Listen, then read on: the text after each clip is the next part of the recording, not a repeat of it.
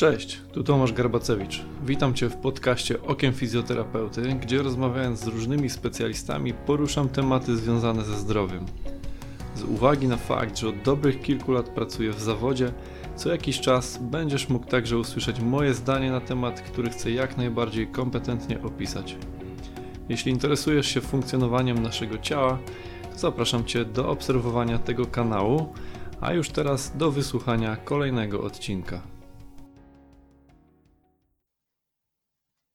Witam wszystkich. Kolejny odcinek serii Okiem Fizjoterapeuty. To już szóste spotkanie. W poprzednim odcinku mogliście posłuchać o tematyce oddechu. Dzisiaj rozmowa z gościem, który troszeczkę ten temat nam rozszerzy. Akurat się tak złożyło, że dwa odcinki po sobie, ale myślę, że może to będzie fajny, piąty odcinek będzie fajnym wstępem do dzisiejszej rozmowy. Mam nadzieję, że ten odcinek i ta rozmowa troszeczkę odczaruje ten temat. Moim zdaniem jest to temat mało doceniany w naszym kraju i jeszcze mało praktykowany, więc chciałem przedstawić dzisiaj mojego gościa, Michał Mika. Witaj, Michale. Cześć, witam Ciebie, witam Twoich słuchaczy. Tak, Michał, powiedz krótko, czym się zajmujesz na co dzień? Na co dzień jestem trenerem personalnym, instruktorem treningu siłowego, ale też trenerem oddechu. Stosuję, można powiedzieć, dwie metody, metodę oddechową Butejki oraz przewagę tlenową. Też można powiedzieć, że ogólnie zajmuję się pracą z człowiekiem. Mhm. Okej, wspomniałeś, że jesteś trenerem personalnym. Tak. Okej, to skąd, że tak powiem, akurat pomysł, żeby iść i zahaczać tą gałąź też oddechową?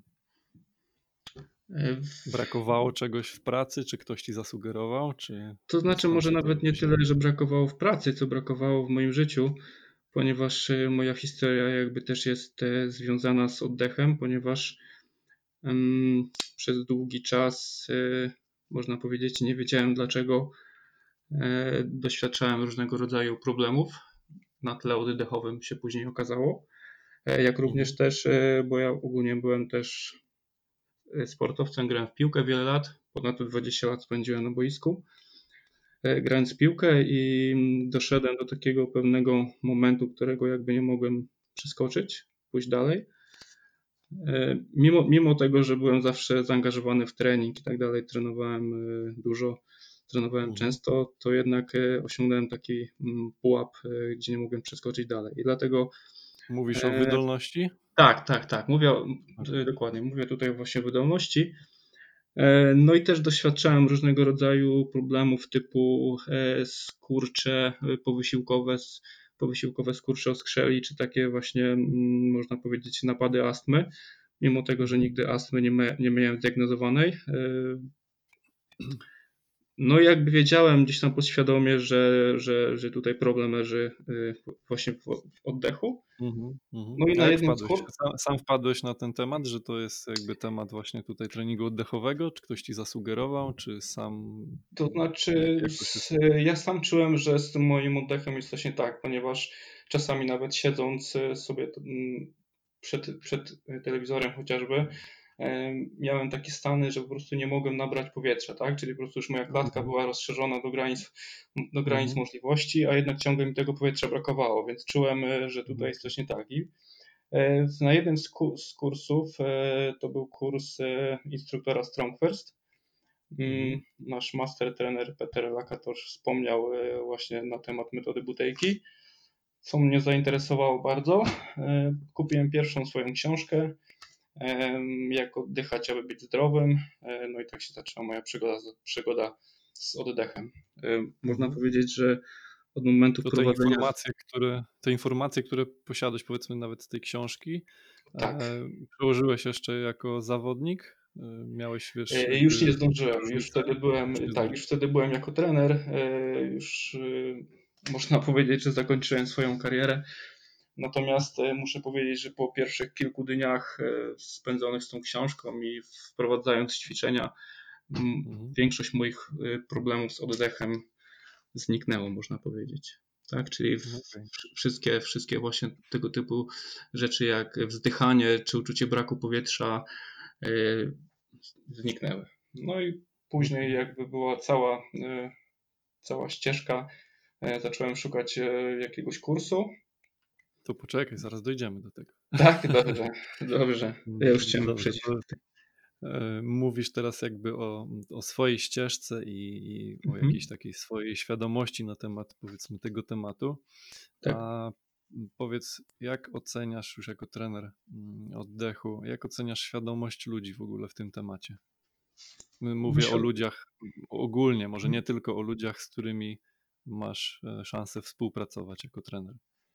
Czy wydaje mi się, że świadomość jest niska jeszcze mimo wszystko i to nie tylko wśród ludzi, ale nawet wśród sportowców, którzy chcieliby coś tam osiągnąć, którzy już albo są takimi mocno zaawansowanymi amatorami lub nawet gdzieś tam aspirują pod sport taki profesjonalny, no to jednak oddech jest na razie cały czas tą jakby ostatnią rzeczą, po którą sięgają. Także świadomość mimo tego... Często też u mnie gdzieś tam się, ja akurat jestem z piłki ręcznej, ale faktycznie no ten temat oddechu nawet wydawałoby się, że u sportowca na poziomie gdzieś tam ekstra klasy czy no takiego typowo zawodowego poziomu, a ten człowiek powinien być otwarty na ten temat, a właśnie tak jak mówisz, często okazywało się, że jakby na ten temat głowa jest trochę zamknięta, że to taka pierdoła. Jak oddechać, tak, jest zamknięta, tym bardziej, że to dziwne, bo ten temat nie jest jakiś nowy, bo przecież już pierwsze treningi oddechowe to prowadził w latach chyba tam, nie wiem, 50. chyba Emil Zátopek, który był mistrzem biegania, można powiedzieć, i on jako pierwszy stosował wstrzymywanie oddechu w czasie swojego treningu. Także mówię, to nie jest jakiś nowy temat. Mamy teraz internet, informacje można zdobywać bardzo łatwo, bardzo szybko. Są książki, no mówię, aż dziwne, że ten temat jest tak pomijany. Teraz właśnie z punktu widzenia trenera i nawet osoby, która praktykuje, bo ja nie tylko uczę innych, ale cały czas sam praktykuję od ponad 3 lat. Normalnie robię swoje sesje, także no mówię, z punktu widzenia osoby też praktykującej widzę, jak można sobie poprawić swoje wyniki sportowe, ale też życie oczywiście, nie wiadomo. No tak, to się przekłada już bardzo, bardzo szeroko. Dobrze, powiedz mi taką rzecz, prowadzisz warsztaty w całej Polsce, można powiedzieć? Tak, jeżdżę na zaproszenia w różne miejsca w całej Polsce. Okay. No to rozumiem, też że online. Okej, rozumiem, że na tego typu warsztaty zgłaszają się, czy przyjeżdżają osoby świadome i takie, które powiedzmy ten temat gdzieś tam zgłębiły, więc wiedzą, do kogo się zgłaszają i wiedzą po co. Natomiast powiedz mi, jak tłumaczysz, no bo na pewno też zdarza ci się ktoś, kto przychodzi do ciebie typowo na trening, natomiast widzisz, że jest u niego problem również gdzieś tam oddechowy. Jak takiemu laikowi w tym temacie tłumaczysz, powiedzmy, na swojej sesji, że jego oddech może mieć właśnie wpływ i możesz podać ewentualną jakąś tam przykładową dolegliwość, tak? Tak, to znaczy w ogóle jeśli tutaj mówimy o oddechu, to musimy wziąć pod uwagę 3 jego najważniejsze aspekty, czyli biochemię oddechu, biomechanikę oraz tempo i rytm oddechu. No i tutaj jeżeli ktoś do mnie przychodzi czasami nawet tylko i wyłącznie na trening, taki typowo właśnie fizyczny, no to ja taką osobę obserwuję i zawsze oczywiście na samym początku w czasie rozmowy opowiadam, jak ważny jest oddech, na co może wpływać, jak może wpłynąć na nasze życie, na nasz sen, na naszą koncentrację i tak dalej, ale też ogólnie na zdrowie. No i też właśnie biomechanika oddechu, czyli tutaj jak oddychamy, czy używamy nosa, przepony, czy ust i klatki piersiowej i jak bardzo ważne to jest dla naszego zdrowia, prawda? I też jakie dolegliwości możemy odczuwać poprzez taki niefunkcjonalny oddech. Okej. A miałeś na przykład przykład jakiegoś swojego klienta, z którym wykonywałeś jakieś ćwiczenia, natomiast nie był to oddech i no nie wiem, czy do ciebie przychodzą też ludzie jakby z dolegliwościami, czy to nie jest raczej nasza działka fizjo tutaj, ale strzelam, że do trenerów również przychodzą ludzie, których coś boli i tak. W dużej mierze też są to ludzie, których wystarczy w cudzysłowie rozruszać, prawda, żeby te dolegliwości gdzieś tam zniknęły. Zdarzyło ci się tak, że wykonując ćwiczenia powiedzmy ze swoim klientem nie dochodziłeś do jakiegoś skutku, powiedzmy mniejszego bólu, a dopiero właśnie ćwiczenia oddechowe to zrobiły? Tak. Ja w ogóle teraz się staram od jakiegoś czasu jakby zaczynać od tego oddechu, mimo tego, że ktoś do mnie przychodzi, tak jak mówiłem, tylko i wyłącznie na trening. Zawsze tłumaczę, że nawet jeżeli, nie wiem, komuś pomogę na teraz, to ten efekt będzie krótki i że powinniśmy zawsze zacząć od, że tak powiem, ogarnięcia środka, czyli musi być tutaj aktywacja mięśnia poprzecznego brzucha, musi być aktywacja przepony i musi być też normalizacja właśnie objętości oddechowej. No i to się staram tłumaczyć i właśnie prowadzać, nie? No, na takiej zasadzie, że jakby nie biorę odpowiedzialności za swoją pracę, jeżeli pacjent jakby nie będzie, czy tam ta osoba, która do mnie przyjdzie, tak nie będzie... Tak. Jeżeli się jakby nie podporządkuje, może to jest złe słowo, ale jeżeli... No my tylko pokazujemy drogę, tak, a za pacjenta, czy za klienta nikt już tego nie wykona. Ale miałem takie przypadki właśnie, że po samym jakby uruchomieniu brzucha, czy tam rozluźnienie powięzi w okolicach właśnie żeber, czy tam mięśni brzucha, osoba po tygodniu miała wyraźnie mniejsze dolegliwości tam w okolicy szyi, karku, praktycznie bez żadnych ćwiczeń dodatkowych właśnie na tą część, nie? Dlatego też zawsze mówię, no wiadomo, są takie momenty, że ktoś przychodzi z jakimś bólem, trzeba mu pomóc doraźnie, ale zawsze za tym idzie informacja, że ta pomoc będzie na chwilę, tak? Że jeżeli na przykład nie zmienisz nic w swoim życiu, będziesz dalej oddychał tak jak oddychasz, nie będziesz dbał właśnie tutaj o ten środek, no to ta dolegliwość wróci, nie? I jakby dużo rzeczy można naprawić poprzez samo przywrócenie prawidłowych wzorców oddechowych oraz objętości oddechowej. Okej, bardzo fajnie to wytłumaczyłeś. Powiedz mi, jacy ludzie przyjeżdżają na warsztaty? Przyszli trenerzy na przykład, czy raczej ludzie, którzy zrozumieli, że właśnie oddech ma znaczenie? Czy przypadkowi ludzie też się zdarzają, którzy nic nie... Przypadkowi ludzie też się zdarzają, tak. Przypadkowi się zdarzają, powiem Ci, że spektrum jest pełne, ponieważ też jakby warsztaty mają różny charakter. Na przykład prowadzę od 2 lat warsztaty oddechowe na takim wyjeździe z jogą na zaproszenie Magdy Kapeli, najlepszej joginki w Polsce. Wyjeżdżam właśnie raz w roku, tam jest kilka dni, także jakby są ludzie, można powiedzieć, bardziej świadomi z samego jakby ruchu i tak dalej, natomiast oddechu troszeczkę mniej. Z kolei są też osoby, które przyjeżdżają na warsztat, wiedzą, że będzie oddech, ale jakby nigdy nie mieli styczności, także mówię, no przekrój jest bardzo duży, nie?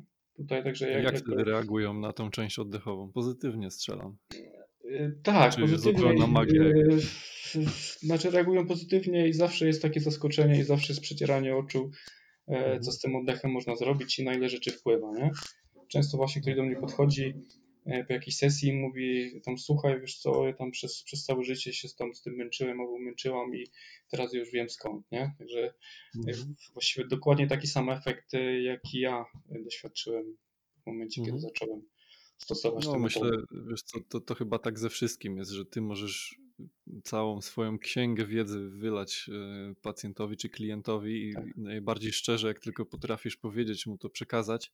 Natomiast no, to takie doświadczenie empiryczne jednak uczy nas chyba najbardziej, tak? Jeśli się nie oparzysz, to się nie dowiesz, że to jest niebezpieczne, powiedzmy, więc z takiego chyba założenia wychodzę, że ktoś musi odnaleźć w sobie tą motywację do czegoś, żeby to było skuteczne, żeby to wykonywać, nie? Tak jak żona mężowi mówi poćwicz, bo ci brzuch rośnie, to tak średnio zadziała albo zadziała na chwilę, tak jak właśnie tak jest. Mówimy o efekcie. A powiedz, gdzie prowadzisz te szkolenia aktualnie, powiedzmy w całym kraju, to jakie regiony? W tej chwili, wiesz co, w tej chwili w związku z taką sytuacją, jaką mamy, no to w tej chwili prowadzę tylko i wyłącznie online różne sesje. Poza sytuacją? No, tak, poza sytuacją, no to mówię, w zależności tam, gdzie dostanę zaproszenie, nie?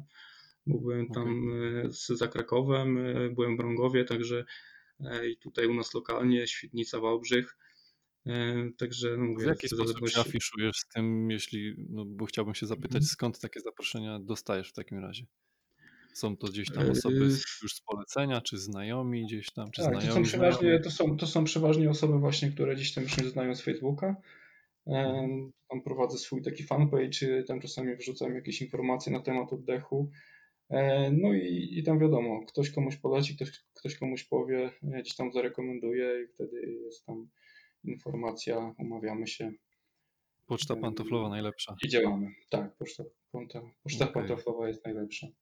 No i też samo, jeśli chodzi o te warsztaty, to też można powiedzieć, że tak dzielę jakby na dwie części, bo mamy część tutaj taką bardziej sportową, przewagę tlenową, ale mamy też tutaj właśnie metodę Butejki, która jest bardziej nastawiona na poprawę zdrowia. No i też właśnie prowadzę takie jakby pełne kursy 4-tygodniowe, gdzie jakby prowadzę tam daną osobę, czy tam kilka osób, bo to przeważnie są takie małe grupy, gdzie są prowadzone przez tam 4 tygodnie, oni dostają zadania domowe, sprawdzamy postępy, rezultaty, także moim zdaniem to jest taka najlepsza forma, nie? Okay. Czasami się zdarzało właśnie, że tak po takim jednym dniu intensywnym, gdzie tam jest 3-4 godziny jakichś tam warsztatów, ktoś przychodzi, czy tam wraca do domu z głową pełną wiedzy i tak naprawdę nie wie, co z nią zrobić, nie? A tutaj przez takie 4 tygodnie, jak osoba jest prowadzona, to i ma czas na jakieś tam pytania, jakieś tam wątpliwości, też niektóre ćwiczenia nie są łatwe, więc jakby dopracowanie takich szczegółów technicznych trochę trwa. Moim zdaniem taka osoba więcej zyska niż po takim jednodniowym kursie nawet. Buddyści chyba pracują całe życie nad oddechem i nadal twierdzą, że chyba są dzieńcy. To znaczy ja jestem za tym, żeby tą wiedzę tak ugruntowywać stopniowo, nie? Tak jak na każdym dużym szkoleniu trzeba coś przećwiczyć, żeby mieć nowe pytania.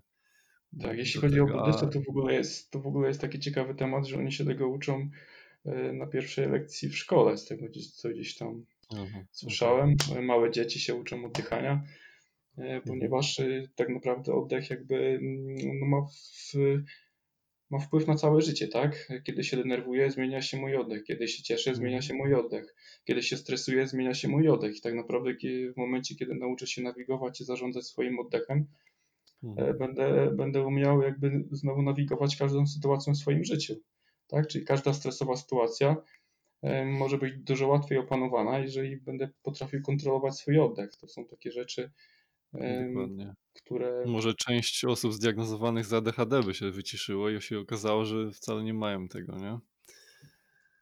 Ale tak, no to szeroki temat, jestem ciekaw. Tak.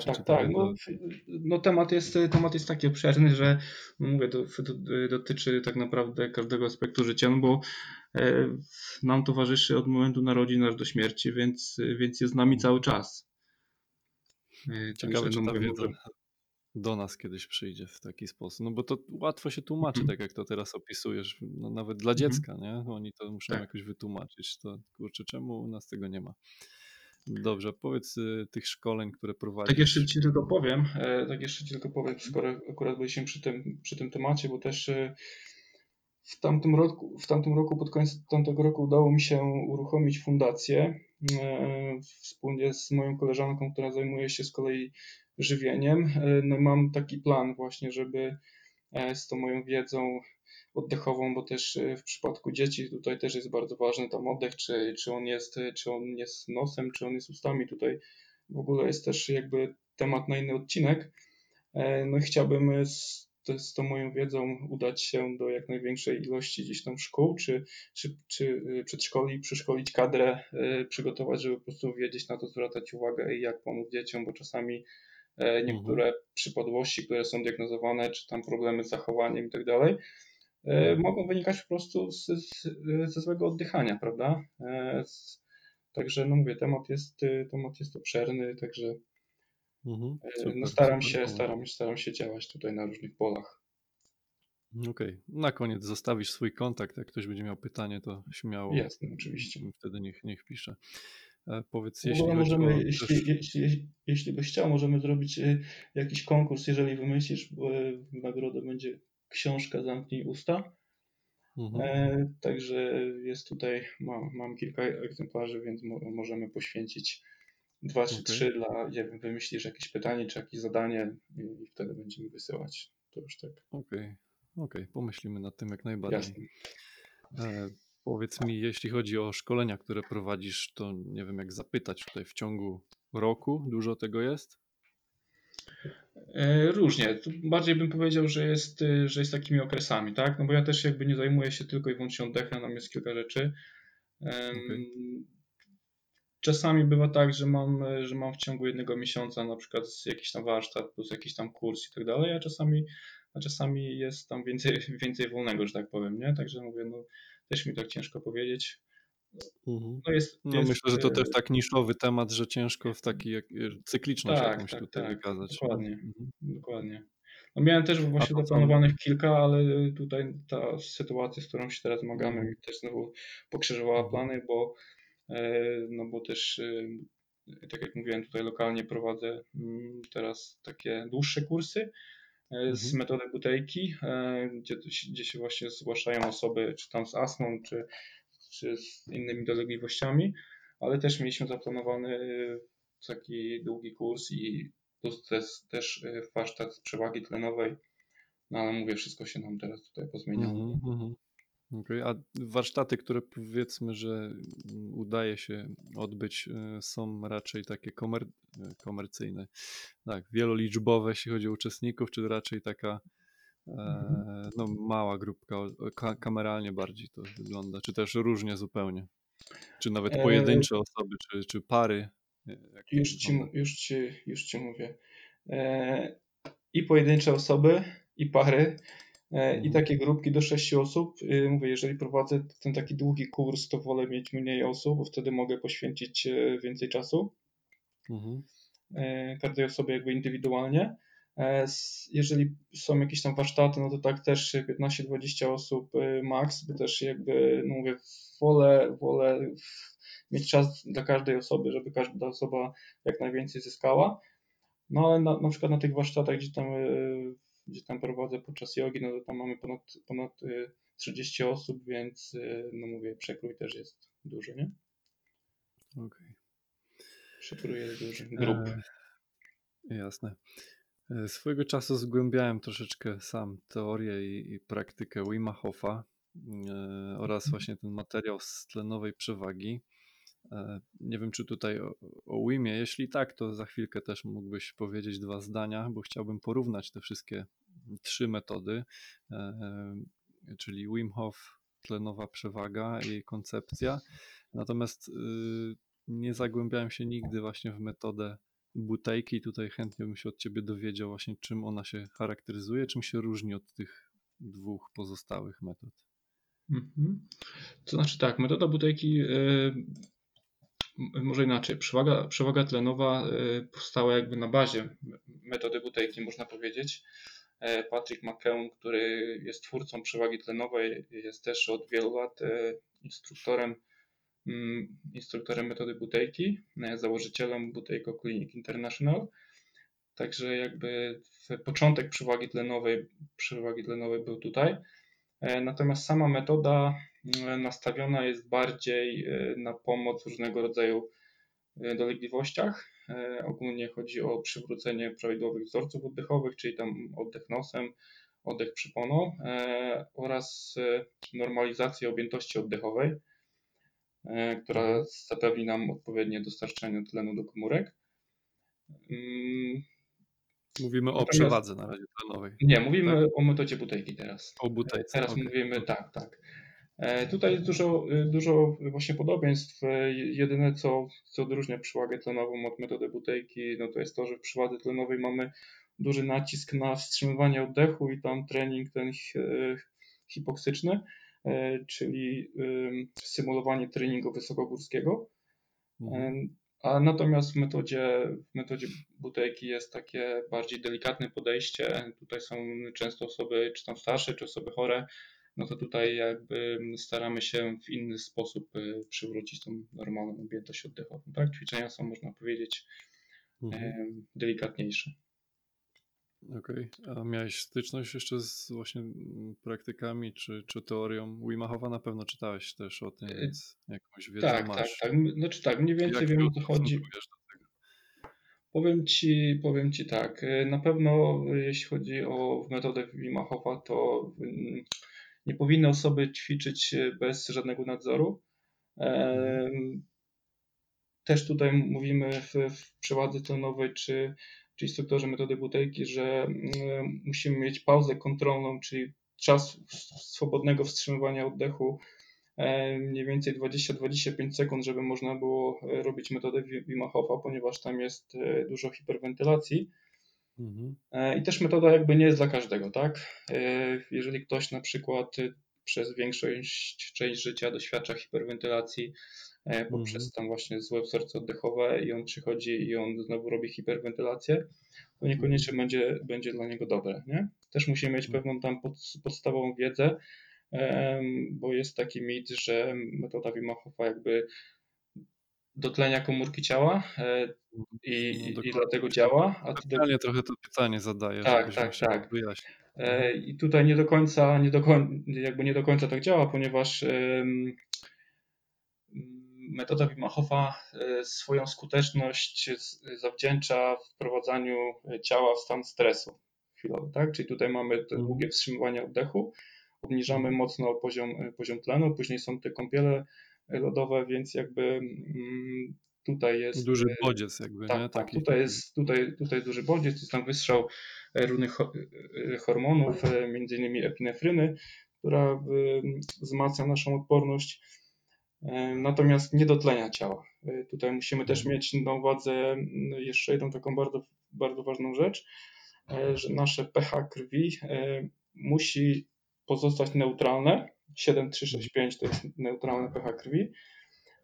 Ciało jakby reguluje sobie pH krwi poprzez oddech. Teraz w momencie, kiedy zwiększymy za bardzo, tak, czyli będziemy mieli pH za bardzo zasadowe, dojdziemy do 7,8, wtedy komórki umierają, za bardzo kwasowe 6,8 też komórki umierają. I teraz podczas jednego z badań na temat metody Wima Hofa, podczas trzeciej hiperwentylacji, tam pH krwi wzrosło do 7,75, czyli tutaj już było bardzo na granicy.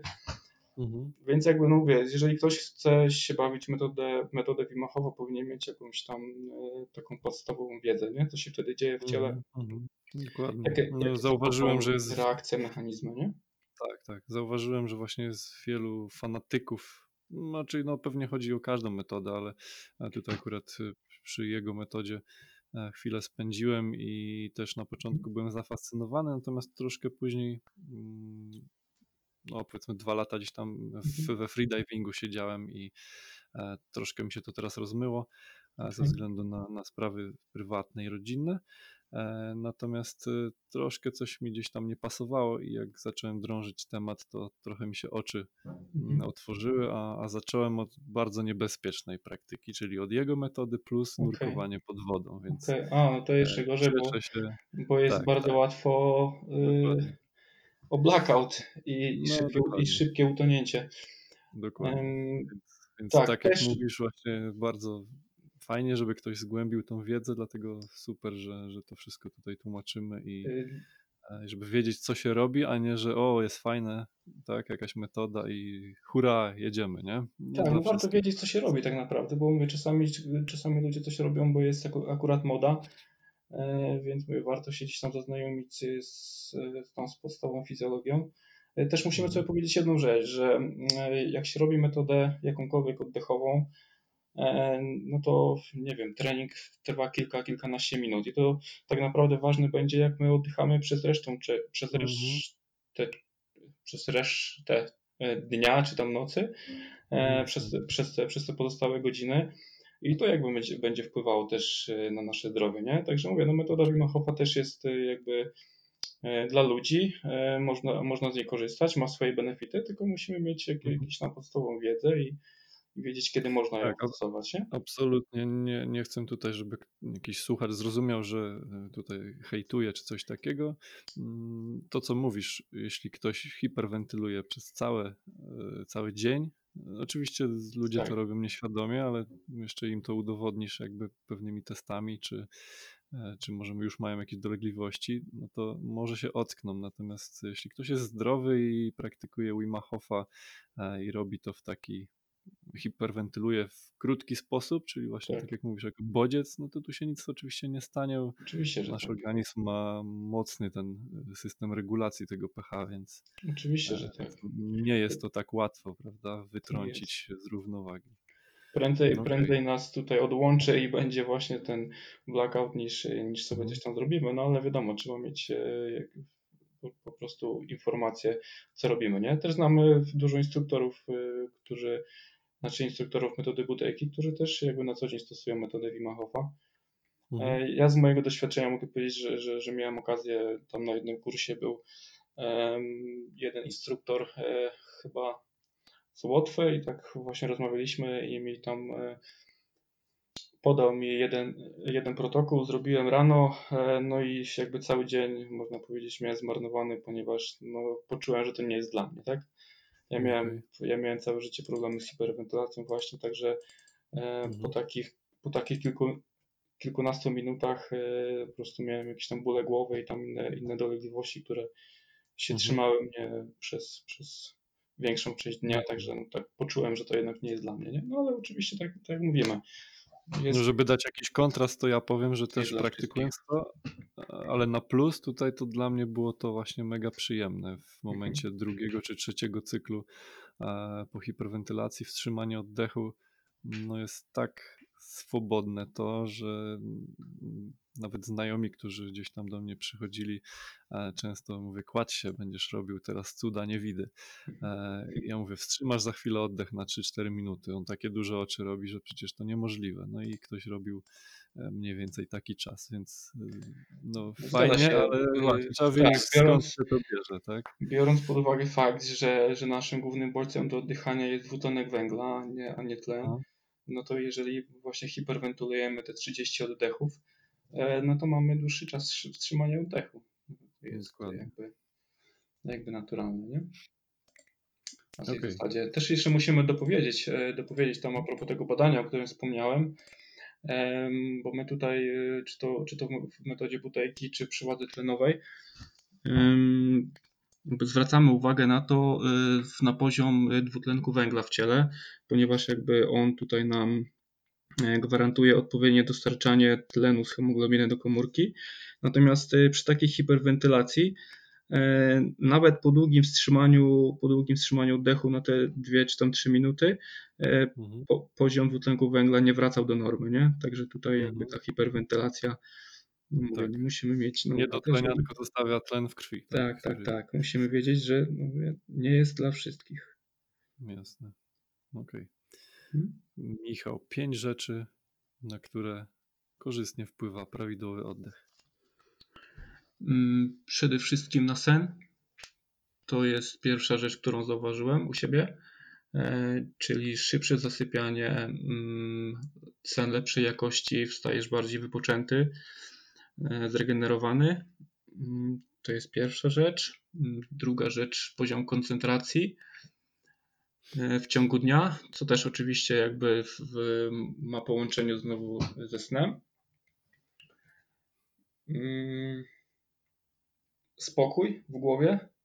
Tak, ćwiczenia oddechowe pomagają nam dotlenić mózg, ale też pomagają odciągnąć nas od niepotrzebnych myśli, które się gdzieś tam pojawiają w ciągu dnia. To jest... Dzisiaj w ogóle w tym świecie pędu i tego wszystkiego w ogóle ciężko ludziom w ogóle się skupić i wyciszyć, prawda? Nawet na 10 minut. To jest cholernie ciężkie dla niektórych. Tak, w ogóle były badania robione 2 razy na temat tego, ile człowiek jest w stanie się skupić. W 2002 i w 2012, czyli po 10 latach. I wyniki były takie smutne, można powiedzieć, bo w 2002 było chyba coś koło 12 sekund. Przeciętnie człowiek potrafił się skupić na jednej rzeczy. 10 lat później już było chyba 9, tak? Czyli mniej więcej tyle, co złota rybka. Mówimy o ludziach dorosłych. Tak, mówimy o ludziach dorosłych. Tak, dzieci to już w ogóle teraz mówię, bo w przypadku dzieci jest w ogóle problem teraz duży. Nie? Także koncentracja. Sam fakt, w jaki sposób scrollujemy tablicę Face'a lub Instagrama, nie? Może nam to dużo uświadomić. Oczywiście. Tak. I później wystarczy sobie wejść na statystyki czas spędzony. To jest czasami przerażające, ale dające też do myślenia, nie? Tam wchodzisz sobie, a tam mam, nie wiem, 2 godziny albo 3 godziny, nie? I ile ja mogłem rzeczy zrobić w tym czasie. Jeszcze jakaś jedna rzecz, która jest korzystna? Tak, oczywiście. Troszkę dalej od snu może? Oczywiście poziom energii. Tutaj też wpływa oczywiście dostarczanie tlenu do komórki, gdzie zachodzi reakcja i powstaje energia, więc jakby same procesy, czy tam nasze mitochondria działają dużo lepiej, dużo efektywniej, czyli mamy więcej energii w ciągu dnia. No, dzisiaj też brakuje nam w dużej mierze słońca, prawda? To siedzimy w pomieszczeniach jeszcze przy świetle niebieskim, przy ekranach. To jest coś, co nas zabija, kurczę, i to o tym się nie mówi zbytnio. To znaczy w ogóle się nie mówi, Dla mnie jest w ogóle dziwne, że się buduje się ludzi odporność zamykając ich w domu, ale to jakby jest temat zupełnie inny, na inną rozmowę. No i ogólnie pojęte zdrowie, tak? Ja można powiedzieć, że czuję się w tej chwili dużo lepiej niż 15 lat temu pod każdym względem, tak? Jestem 15 lat starszy, a czuję się dużo lepiej, mówię, pod każdym względem. Wydolność fizyczna dużo lepsza, zdrowie, koncentracja, sen, mówię, to wszystko gdzieś tam się łączy na pewnym poziomie i jakby jedno ma wpływ na drugie, nie? Trawienie też oczywiście. Sam jesteś aktywny fizycznie na co dzień? Tak, jestem cały czas aktywny, ćwiczę, trenuję. Także oczywiście, że tak. Mówimy tutaj też o jakimś takim wydolnościowym mocniej wysiłku, żeby właśnie stwierdzić, czy pod tym względem mówisz, że jest poprawa, prawda? To rozumiem, że też robisz takiego tlenowego typu. Też robię. Tu mogę powiedzieć, mamy jako instruktorzy z Strong First co 2 lata obowiązek odnowić swój certyfikat.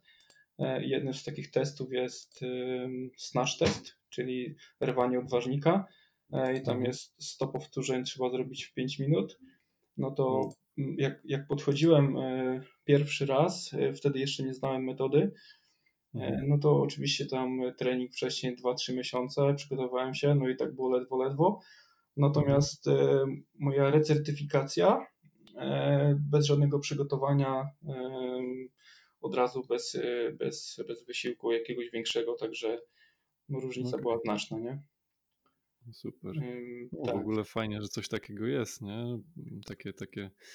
No musicie pokazać, że jako człowiek, który się zajmujesz innym człowiekiem, pokazujesz sprawność, sam musisz podtrzymać siebie w jakimś reprezentatywnym poziomie. To jest bardzo dobry pomysł, żeby po prostu odświeżać swoje... Nie jesteś kanapowcem, który zrobił kurs online i super, zapłaciłem, dobra, jedziemy. Tak. I teraz będę ćwiczył innych.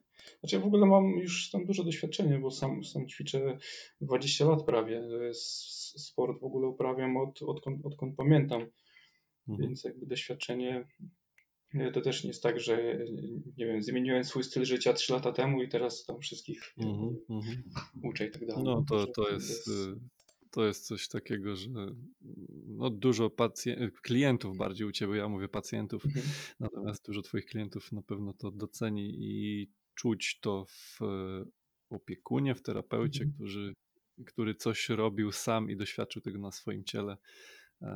to pacjenci często to czują i doceniają, nie? We współpracy z nami. Tak, ja myślę, że też jeśli chodzi o ten oddech, to dużo mi właśnie daje to, że sam go doświadczam, tych wszystkich korzyści, bo tak jak wspomniałem wcześniej, przekazać gdzieś tam suchą wiedzę książkową, to jest jedno, ale jeżeli... No wiesz co, nie wyobrażam sobie siebie jako twojego klienta, gdzie cześć Michał, chciałbym, żebyś nauczył mnie oddychania, dobra słuchaj, to musisz zrobić tak i tak, pokaż tak. No nie, wiesz, rób tak, no to zmieniłbym natychmiast, nie? Więc to... No właśnie, także okay. Mówię, ale jest też jakiś tam grono, podejrzewam, instruktorów, którzy mają wiedzę tylko taką teoretyczną, a jakby nie praktykują, to też inaczej później wygląda, nie? Jakby dużo rzeczy opowiadam ze swoich doświadczeń i wtedy osoby nawet chętniej słuchają takich rzeczy niż takiej suchej wiedzy książkowej typowo. Oczywiście. Na tej zasadzie. Zahaczyliśmy tam jednym zdaniem o naszą odporność. Mamy teraz taki właśnie dziwny okres, gdzie w powietrzu latają różne wirusy. Tak. Czy mógłbyś króciutko powiedzieć, jak oddech wpływa na naszą odporność? Wiesz co, nawet wczoraj szukałem dla kolegi, bo zadał takie pytanie na grupie, czy mamy jakieś badania, które by potwierdzały tam trening oddechowy na odporność i znalazłem na PubMedzie dwa badania, jeśli chodzi o wstrzymywanie oddechu, że ten trening hipoksyczny właśnie wzmacnia naszą tutaj, można powiedzieć, odporność, ale też samo jakby oddychanie nosem też ma oczywiście duże znaczenie, ponieważ nasz nos, jak wiemy, jest naszym naturalnym filtrem, ogrzewaczem i nawilżaczem powietrza. Oraz bardzo, bardzo ważna rzecz, w czasie oddychania nosem wdychamy tlenek azotu. Jest taki gaz, który właśnie między innymi sterylizuje nasze powietrze i też jakby niszczy wirusy, tak? Wirusy i patogeny. Zresztą było badanie, teraz nie pamiętam tak z głowy, powiedzmy chyba 2005 rok, w przypadku tego poprzedniego wirusa SARS, gdzie właśnie wykazano, że jakby niszczy w tej początkowej fazie zakażenia wirusy, nie? Więc tutaj też taka uwaga, bo dużo osób widzę chodzi z maskami. Teraz jest taka ciekawa rzecz, bo maska niby nam nie chroni, tak? Maska nas nie chroni przed wirusem, natomiast samo założenie maski powoduje, że oddycha nam się ciężej. I część osób, podejrzewam, że się przełącza wtedy na oddychanie ustami, bo jest łatwiejszy dostęp do powietrza. I teraz sami w taki sposób strzelamy sobie w kolano, zakładając maskę i zmieniając sobie oddech na usta. Więc jeżeli już zakładamy maskę, to też jakby zwróćmy uwagę na to, żebyśmy oddychali przez nos. Bo samym założeniem maski, ale oddychając przez usta zrobimy sobie większą krzywdę, nie? Niż jakbyśmy chodzili bez masek. Tu oczywiście też takich informacji nie znajdziesz. Super, to nigdzie. W ogóle widzisz, no też tam gdzieś analizujemy to wszyscy odnośnie tych noszenia, nie noszenia, ale no w sumie tak, powiedziałaś coś mega prostego, bo ja też tą wiedzę gdzieś tam mam, a o tym akurat aż tak nie myślałem. Nie noszę maseczki na razie sam, więc może też przez to, ale no super, że to poruszyłeś. Myślę, że dodamy to jako taki temat tego odcinka. Okay. Jeżeli maska, tak. Jeżeli maska, to i tak oddychamy przez nos, nie? Dokładnie. No wie, problem z maską jest taki, że maska jakby... To też może być jakiś inkubator bakterii, tak? To jest jedna sprawa. Samo mówię, no w ogóle jeżeli... Jak robimy ćwiczenie, jedno w metodzie Butejki, składamy dłonie w taką miseczkę i zakładamy na nos, po to, żeby wywołać uczucie głodu powietrza. I teraz osoba nieświadoma zakłada sobie taką maseczkę i ona odczuwa taki głód powietrza i czuje, że się dusi i przełącza się automatycznie na ten łatwiejszy oddech, czyli oddech ustami i w ten sposób robi sobie gorzej niż jakby po prostu nie założyła maski, nie? Dlatego mówię, szkoda, że za pewnymi jakby informacjami nie idą inne.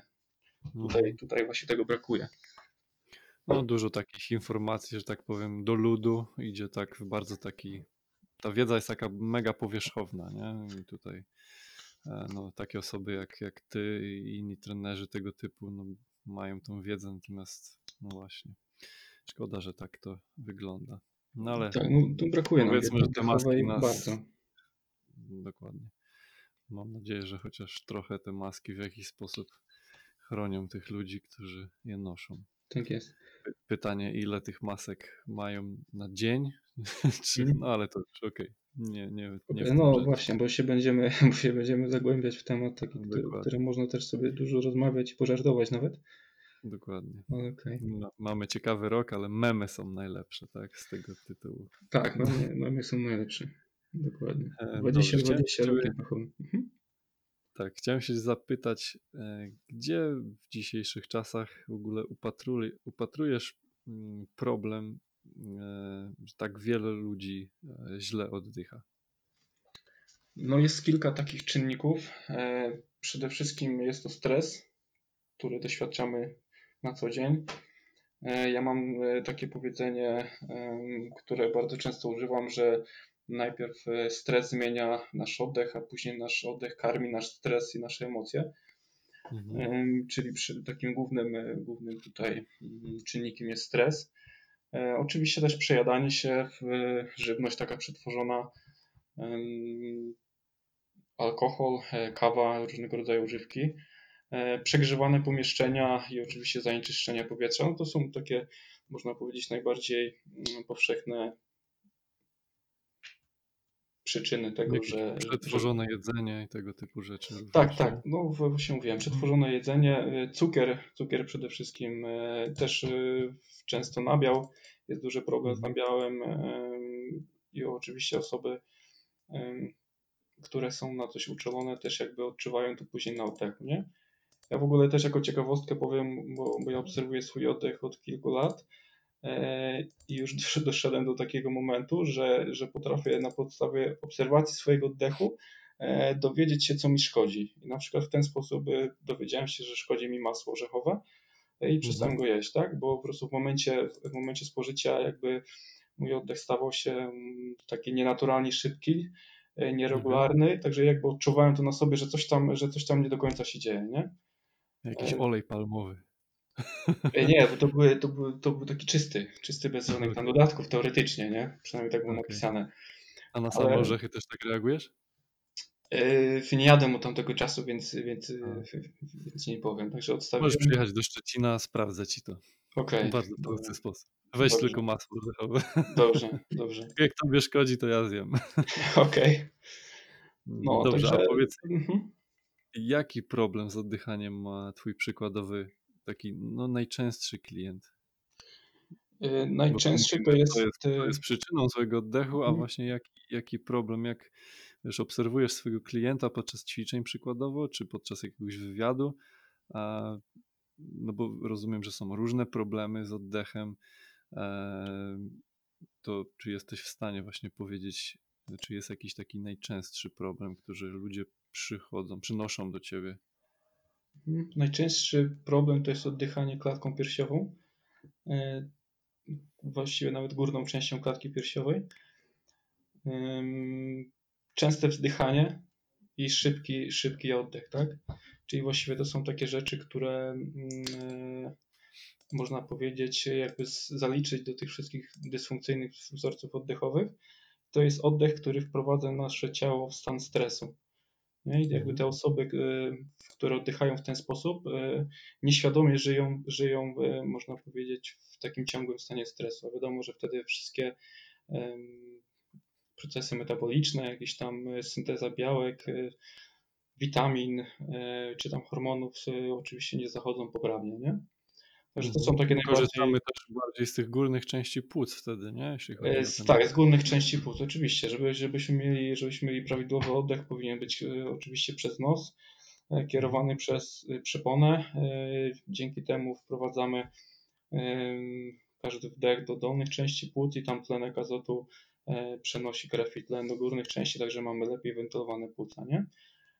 Także to w ogóle wpływa nam na ten aspekt biochemiczny, tak? Czyli tutaj proporcje gazów we krwi, ale też aspekt biomechaniczny, bo tak jak powiedziałem, oddech usta, klatka piersiowa to jest oddech stresu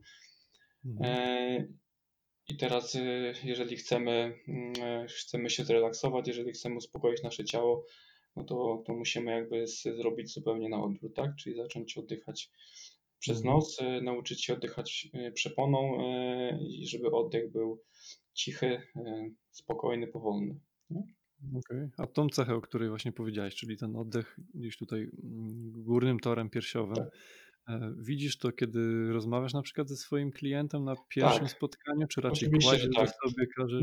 Nie, to widać, wiesz co, to widać od razu, nawet jak ktoś przychodzi, ja już mam nawet takie swoje oczywiście... Masz swoje zboczenie zawodowe. Zboczenie zawodowe, także tak, obserwuję, jak ludzie oddychają. Dlaczego pan mi się patrzy na piersi? No może nie aż tak, ale po prostu obserwuję i mówię, widać to, no to wynika tam z wielu powodów też jakby. Bardzo często właśnie u kobiet to jest, nie wiem czemu, też jest taka teoria, że czasami właśnie kobiety wciągają brzuch, tak, żeby ładnie wyglądał i tak dalej, i przez takie długie wciąganie jakby przypona staje się bardziej sztywna i oddychamy właśnie górną częścią klatki piersiowej, nie? Także właśnie u kobiet jest, dużo częściej obserwuję taki problem, także... Tak, na podstawie obserwacji oczywiście. Tak, chciałem takie ogłoszenie parafialne tylko wtrącić, że właśnie gdyby ktoś chciał dowiedzieć się na temat funkcji przepony i na temat samej anatomii, to można to zrobić na moim kanale też Anatomii Lesson po polsku. Tak, ja też zapraszam. Tak, dziękuję Ci bardzo. Druga część lada chwila wyjdzie, tam właśnie jest też mowa o tych rzeczach, o których rozmawiamy i jak to wpływa na nasze dolegliwości bólowe, czy na naszą nawet równowagę, więc myślę, że wiele ciekawych. Wspomniałeś w tym odcinku, że przepona też masuje, można powiedzieć, nasze organy wewnętrzne i pomaga przepychać limfę przez zastawki. To jest twoje pytanie do mnie na temat drugiej części? Tak. Oczywiście, że tak. Tak, super. To jest też bardzo ważny temat i no w ogóle, jeśli znowu jakby wracamy do tego, co powiedziałem na początku, że żeby myśleć o jakimś swoim zdrowiu na dłużej, no to trzeba ogarnąć tutaj sobie wszystko w środku, nie? Sam oddech i tam objętość oddechową, ale też odpowiednie ruchy, tak? Bo też tam żebra muszą odpowiednio pracować. I lewa strona równa się prawej. Jak to analizujesz? Przepraszam, przerwałem ci, dokończ. Nie, dobrze. Mówię tylko, że ja też jakby patrzę zawsze, jak osoba oddycha, bo czasami się tak zdarza, że na przykład jedna strona będzie przyblokowana, tak? I to znowu nam jakby wpływa na znowu gdzieś tam różne kręgi gdzieś tam się rotują, także mówię, tutaj jest dużo takich jakby szczegółów i mówię, wszystko jakby zaczyna się w tym miejscu, nie? Długo praktyki ci zajęło, żeby zobaczyć na przykład, jeszcze raz zadam pytanie, czy długo ci zajęło w sensie takim praktycznym, czy wizualnym, patrząc na swojego klienta, że możesz powiedzieć, ok, tutaj trochę lewa strona przyblokowana, prawa leci w porządku, natomiast tutaj po tej stronie tylko dzieje się coś złego. Właściwie to chyba szybko to załapałem. To po prostu widać. To nie wiem, to jak kwestia też oka, tak mi się wydaje, tak? Bo po prostu tutaj już bardziej wizualnie, nie? Jeśli chodzi o takie rzeczy typu tam oddech, patrzeć, czy ktoś oddycha szybko, czy wolno, no to tam faktycznie tam trochę czasu zajęło.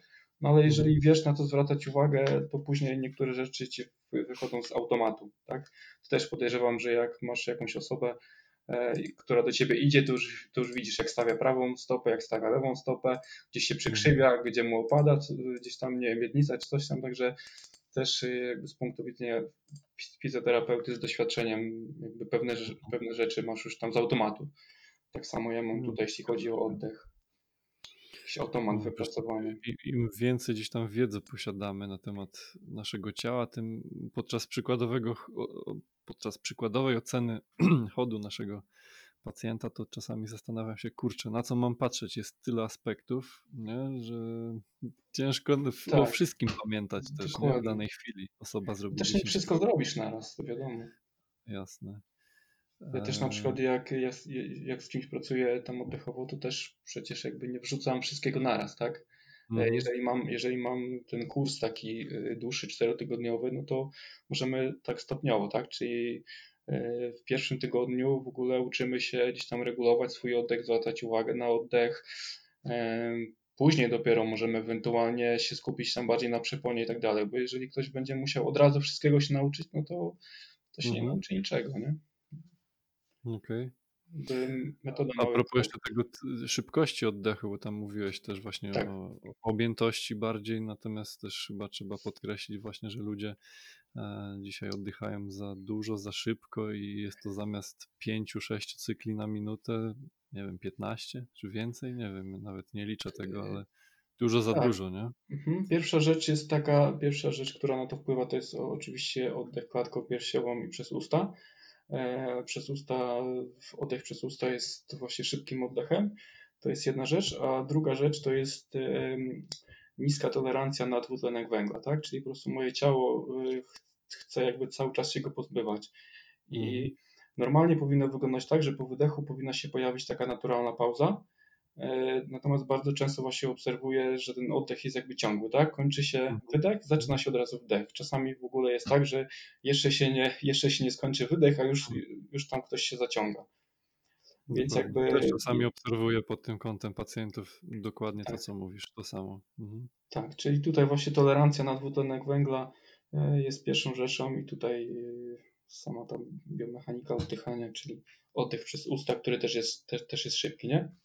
W ogóle mamy w mózgu taką fajną strukturę, która nam jakby monitoruje nasz oddech, szybkość oddechu i też właśnie jakby pobudza nasze komórki nerwowe mózgu i często osoby, które mają właśnie takie złe wzorce oddechowe, odczuwają z tego tytułu na przykład stany niepokoju czy jakieś tam lęki, które gdzieś tam w dłuższej perspektywie prowadzą nawet do depresji. Także tutaj pierwszą rzecz, którą powinniśmy sobie zrobić, jeżeli chcemy tam zadbać o siebie, to jest jednak tutaj oddech. Dokładnie. Fajnie też, że poruszyłeś ten temat, bo miałem takiego pacjenta, w sumie dwóch o takich objawach, takiego jakiegoś lęku, czy właśnie takiego mega niespokojnego i szybkiego oddechu. Ci pacjenci sami to zauważyli, natomiast jeden chłopak w tym teście TWOT z tlenowej przewagi no miał wynik 5 sekund, a chłopak wiek 20-21 lat, więc przeraziłem się.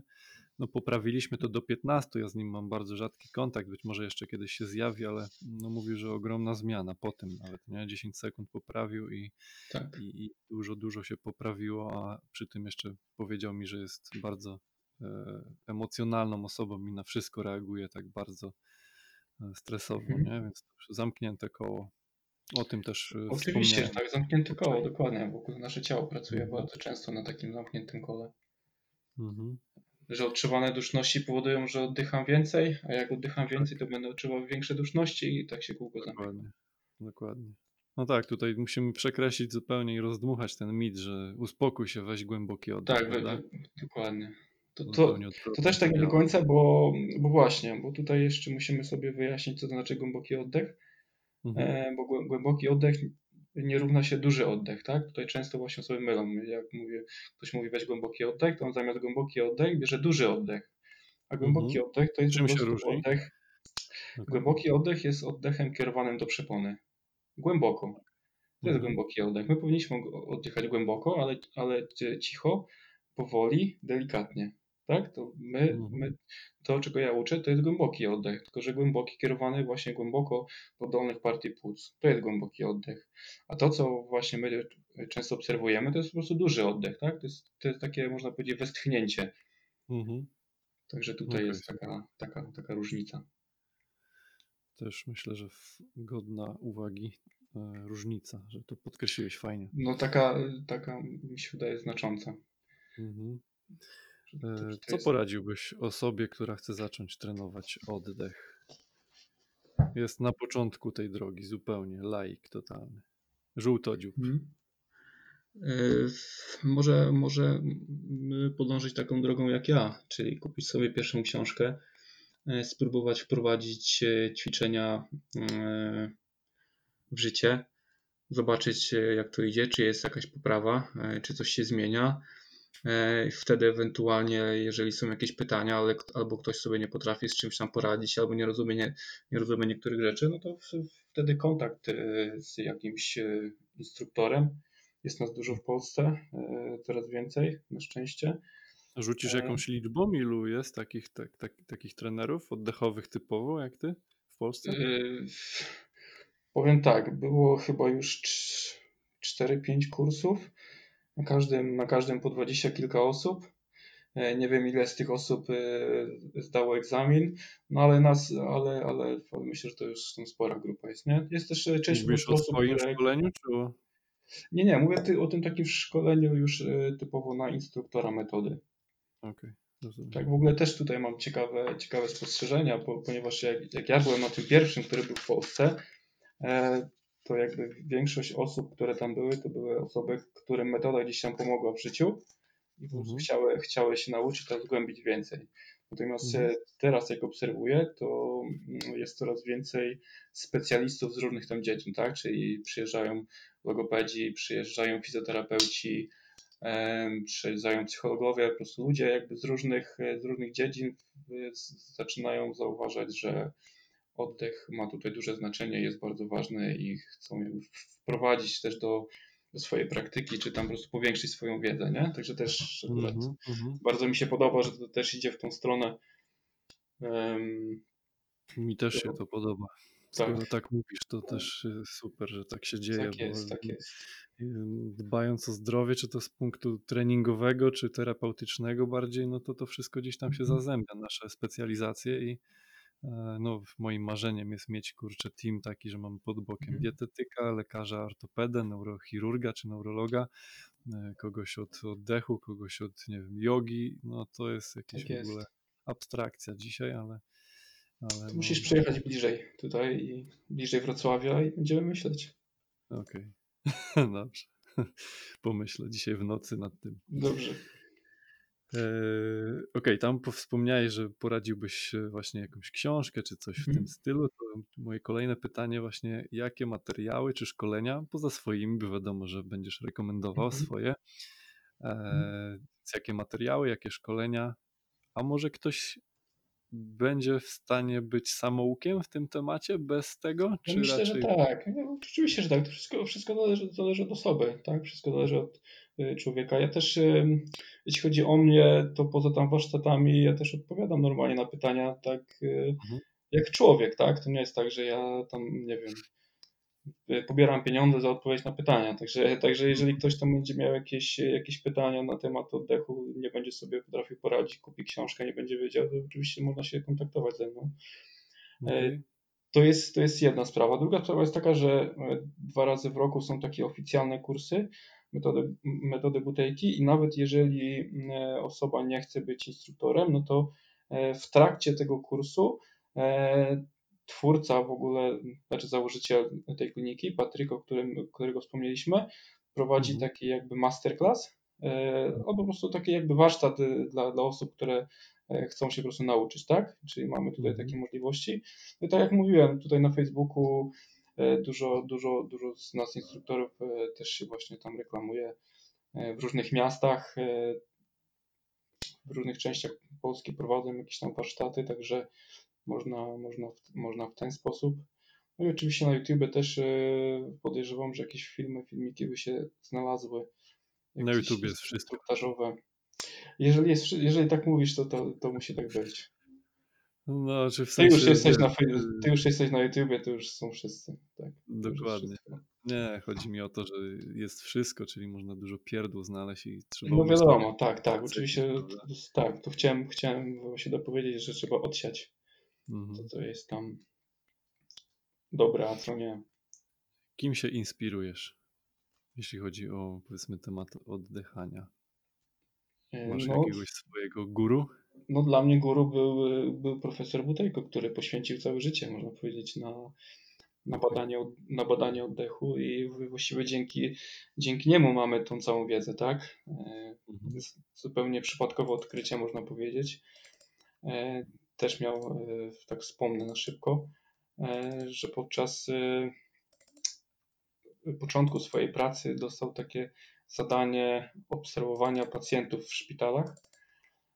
To byli bardzo chorzy pacjenci i po pewnym czasie obserwacji oddechu był w stanie jakby przewidzieć czas zgonu, tak, danej osoby.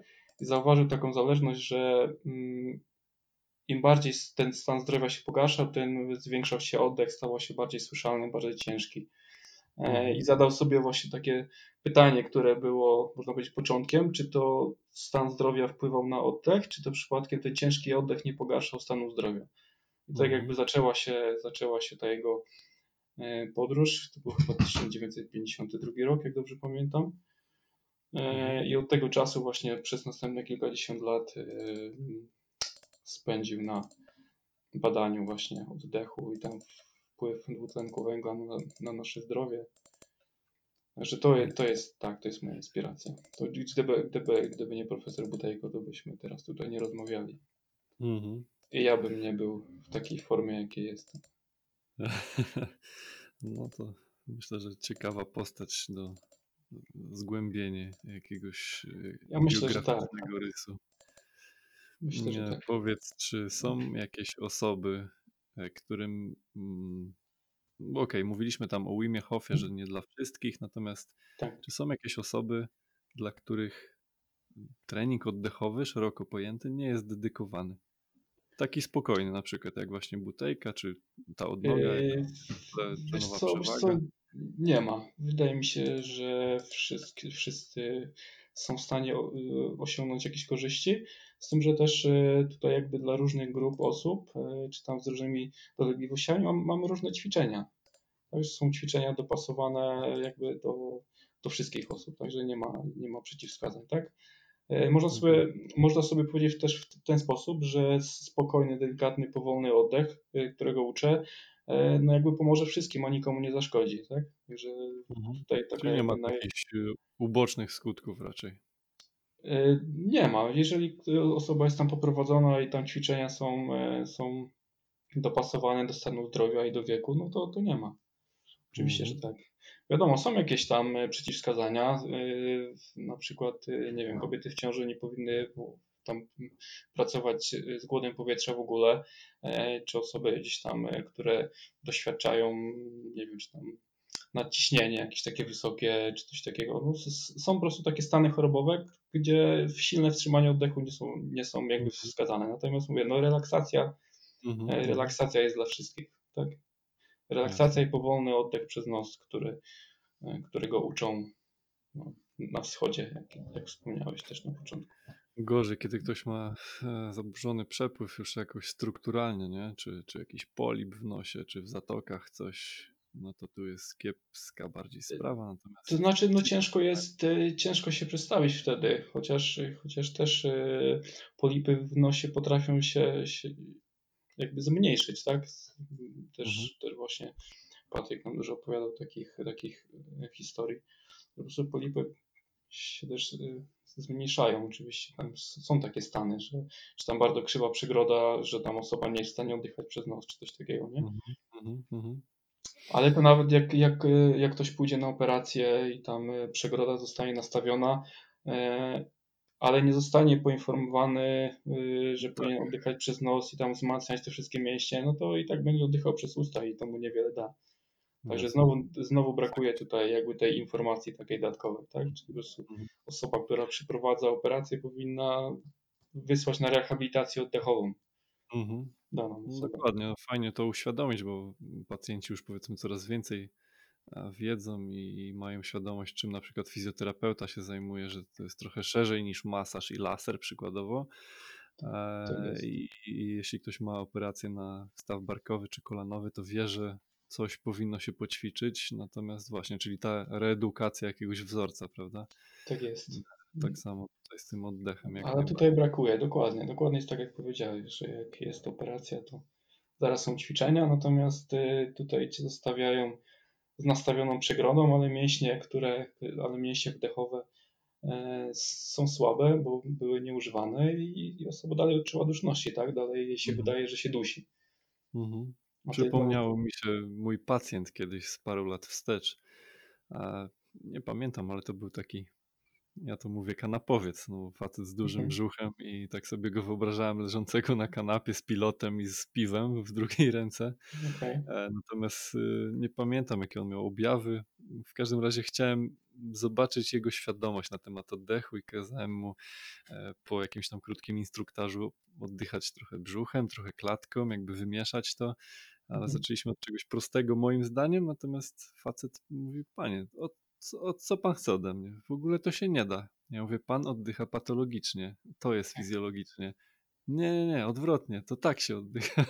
I zupełnie poddałem się przy tym facecie, bo poczułem się jak jakiś, ufoludek, który tłumaczy cokolwiek z kosmosu, nie?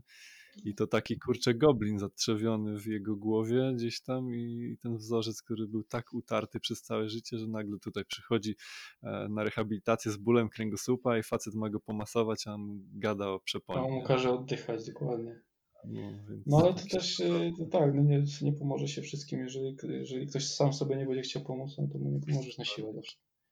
Dokładnie. Też zawsze tak mówię, nie? Tak zauważam, że taką wspólną cechę ludzi, którzy krążą wokół tego tematu oddechowego, łączą to często z medytacją, z zimną wodą, z sauną. Jak jest u ciebie? Ja łączę z medytacją. Moje sesje w ogóle są połączone, bo ja robię sesje i rano po przebudzeniu i wieczorem przed snem. No i łączę to właśnie z medytacją, tak? Nie kąpię się w lodzie, bo jestem raczej ciepłolubny.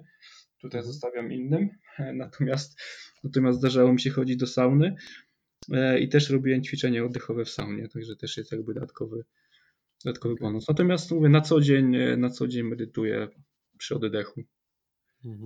Bardzo mi to uspokaja umysł i mówię, znowu pozwala się lepiej wyspać, a rano jestem... Coś jeszcze ta medytacja, można powiedzieć, co potęguje ten efekt, tak? No bo tutaj rozumiem, że mocno się skupiasz na oddechu i tak dalej, wyciszasz umysł. Dokładnie. W momencie, kiedy w ogóle kierujesz swoją uwagę na oddech już się zmienia, to jest pierwsza rzecz. Druga rzecz jest taka, że jeżeli się skupiasz na odczuwaniu braku powietrza, no to mówię, to też myślisz tylko i wyłącznie o tym, czyli te wszystkie rzeczy, które jakieś tam zmartwienia dnia codziennego, czy jakieś tam po prostu myśli, które się tworzą w naszym umyśle cały czas, dajesz chwilę swojemu umysłowi na odpoczynek, nie?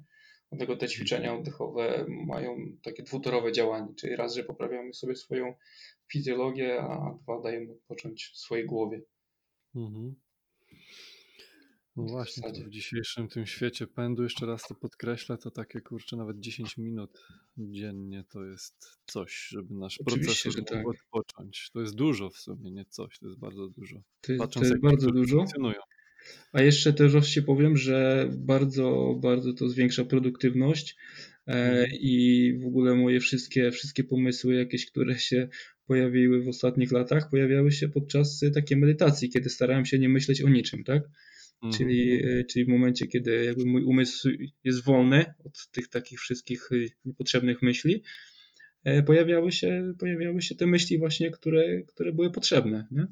Że zdarzało się też nieraz, że musiałem po prostu przerwać i zapisać sobie myśl czy jakiś tam pomysł i robiłem dalej.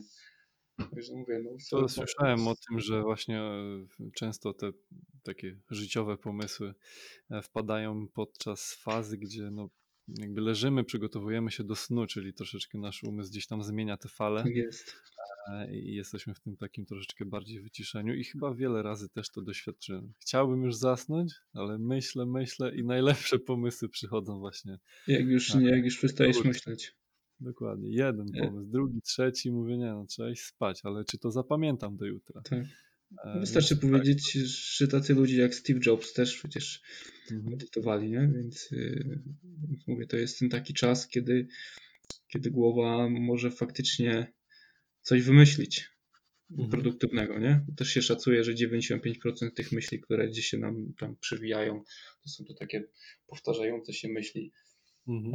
Na zasadzie, nie wiem, ktoś tam zatrąbił na mnie na ulicy, co tam szef powiedział, a co żona powiedziała, a co jeszcze coś tam. Także takie mielenie tego samego w kółko, nie? Tak. I to jest jakby 95% myśli, które mamy w głowie, to jest właśnie takie powtarzanie tego samego w kółku. A propos tych takich super pomysłów, na które wpadamy, to nie pamiętam gdzie, ale być może, że w książce o Wimie Hofie, może zapomniałem tytułu, podpowiesz mi, czytałeś? Nie zimna siła, tylko... Ja mam, nie zabije? Tak, co nas nie zabije. Co cię nie zabije, tak. Być może, że tam, ale nie jestem 100% pewny. A propos właśnie wpadania na super pomysły, jest jakiś na świecie facet, taki dosyć wiekowy już, z tego co pamiętam. Japończyk. Być może tak, on to może znasz tę historię. Mu się zanurza bez wtrzymania powietrza. Tak, i zapisuje pod wodą, czyli ma taki impuls do przetrwania, że już wiesz. To jest człowiek, który ma tam kilkaset wynalazków, między innymi dyskietkę chyba, nawet coś tam jeszcze. Tak, znam tą historię. Nawet też na samym początku, jak tam zaczynałem jakieś wykłady prowadzić, to też zawsze wspominałem o tym człowieku, także znam historię, tak. Okay.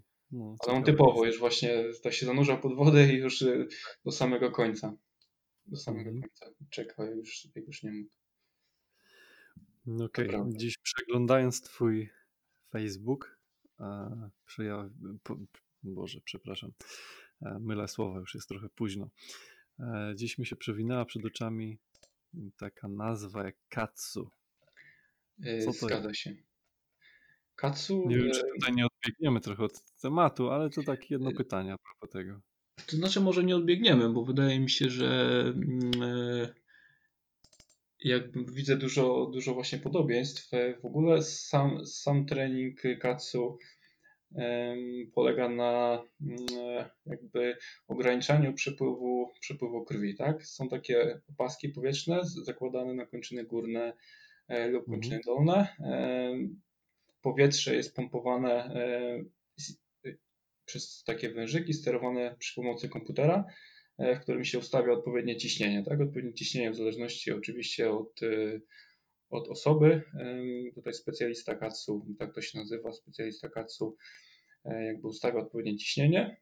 No i jakby zaczyna się trening. Tak? Mamy tutaj, można powiedzieć, dwa takie rodzaje. Pierwszy to jest tak zwany cykl, gdzie powietrze jest pompowane na około 20 sekund, czyli wtedy krew krąży wolniej i później na 5 sekund się zwalnia. Jest 8 takich cykli i to się stosuje właśnie na regenerację, przyspieszenie gojenia ran. No jest jakby mnóstwo takich korzyści.